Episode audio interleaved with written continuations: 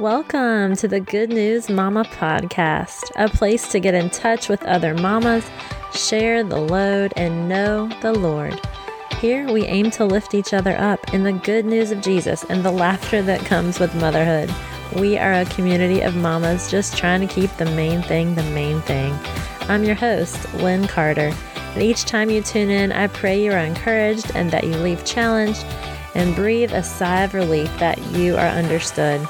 We were not meant to do life alone, Mama. Thanks for joining in. Let's do this and let's share the good news.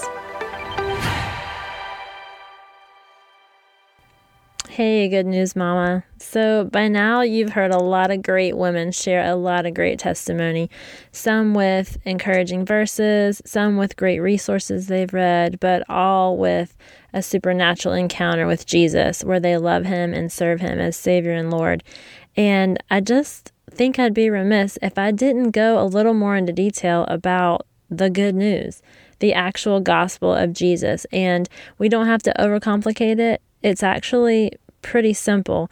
We just have to know what the Bible says and believe that it's true. And I'm going to outline salvation, God's plan for us to be saved in this episode using what's called the Romans Road.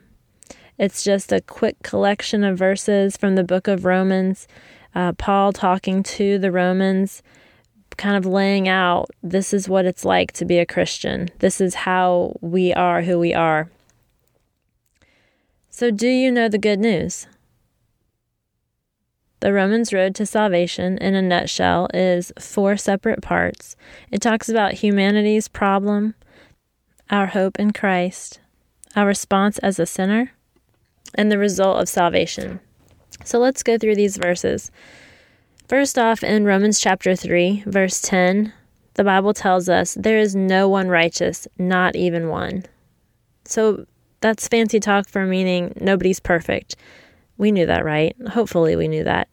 If we've ever told a lie, if we've ever um, stolen something, you know, if we've ever done any little thing wrong, we are guilty of sin. So, no matter how good you are, no matter how great you think you've done, you're still a sinner. We're all sinners. We have all fallen short. And that's what the next verse says, Romans 3:23, for all have sinned and fall short of the glory of God. But in Romans 6:23, it spells out the problem with that. There's a penalty for this sin. It says for the wages of sin is death. But the gift of God is eternal life in Jesus Christ our Lord. So, what that's saying is that sin came with a consequence, and that consequence is death. But because of what God did for us in sending Christ, we can have the gift of eternal life through Him, through Jesus Christ. So, by placing our hope in Christ and realizing, like Romans 5 8 tells us, but God demonstrates His own love for us in this while we were still sinners, Christ died for us. And if you believe that and you believe what it says in these verses, and even in 2 Corinthians 5:21, for God made Christ who never sinned to be the sin offering for our sin, so that we could be made right with God through Christ. And if you believe that and you have the sinner's response, which is found in Romans 10, verses 9 through 10, the Bible says if you declare with your mouth Jesus is Lord and you believe in your heart that God raised him from the dead, you will be saved. For it is with your heart that you believe and are justified, and it is with your mouth that you profess your faith and are saved. And Romans 10:13 says, "For everyone who calls on the name of the Lord will be saved."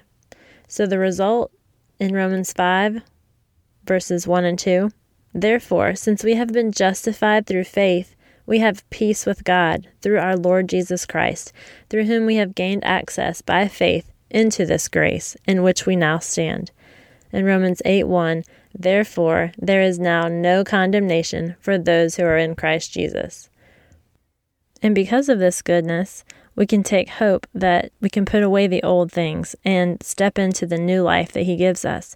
In 2 Corinthians chapter 5 verse 17, it says, "Therefore, if anyone is in Christ, the new creation has come; the old has gone, the new is here."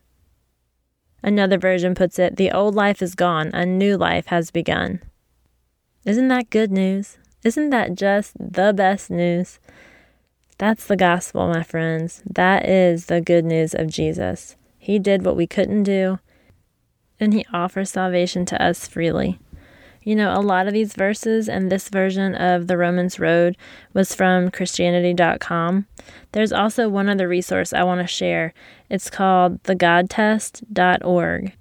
And an even more brief and transformational way of looking at the gospel would be this short paragraph if you had to describe what it was to have salvation in Jesus.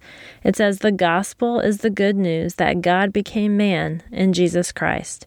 He lived the life we should have lived and died the death we should have died in our place.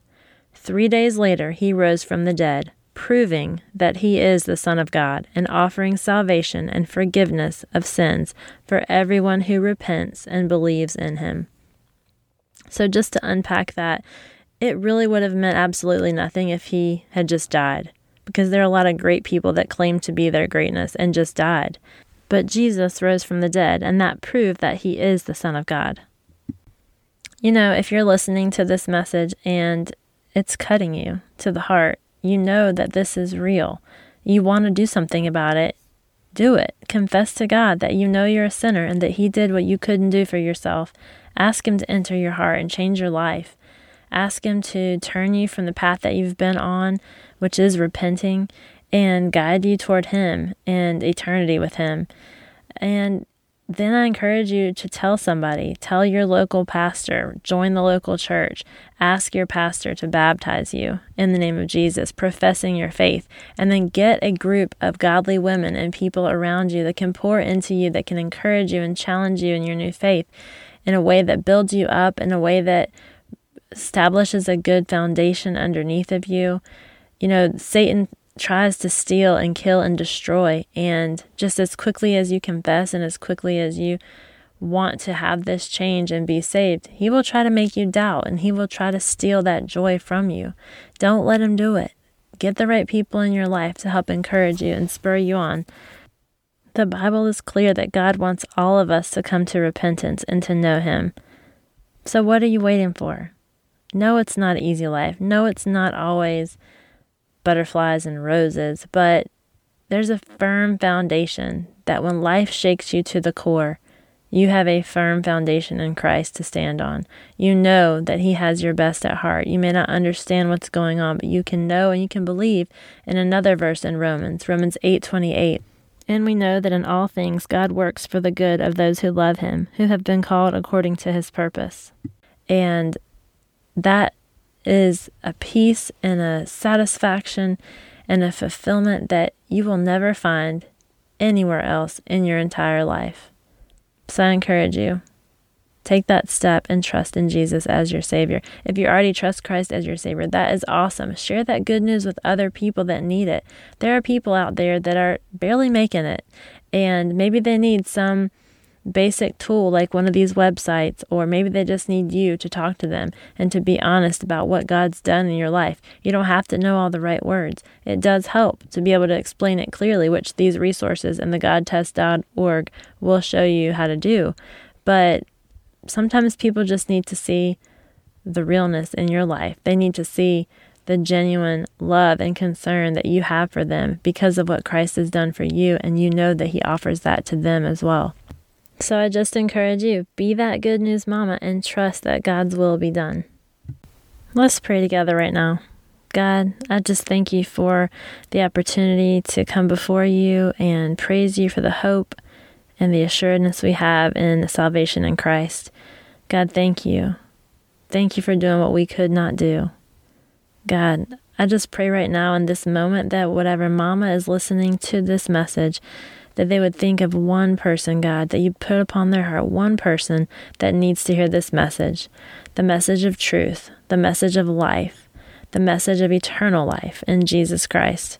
Lord, whatever that looks like, whatever person that comes across their path that you impress upon them, Lord, I pray for the boldness and the courageousness in them to share it, to know that it's your word and your truth that they would be rejecting, not that person themselves, and pray that that person would be open to that truth and that they would be receptive in talking about it and finding out well, who is this Jesus that you're talking about? And that you would just empower them with your Holy Spirit, that they would just flow freely the goodness that you've done in their hearts and lives. Lord, I pray for that mama that's on the fence right now, that's listening to this podcast because some friend of hers told her about it and she told him she'd listen. So here she is listening. And I just pray that she would be compelled to know who you are, to ask questions, to discover who you are in your word, and that that would be the beginning of change for her life and her family's life and her children's lives. Lord, I know that you have this message for a reason. I know that you did not put me here to keep my mouth shut. So I just pray that you would use the words that you've said through me and the words that you're going to say through these women to change hearts and lives and to have a ripple effect on their families for generations to come. God, I just pray that you would empower them now, give them that hope in Jesus, guide them to the right words in your scripture that would bring life and revelation to them. And I just thank you for entrusting us with such an amazing thing, with your word, with the power that you've given through your Holy Spirit that lives in us, God. Thank you for him. Thank you for all that you do. In Jesus' name we pray. Amen.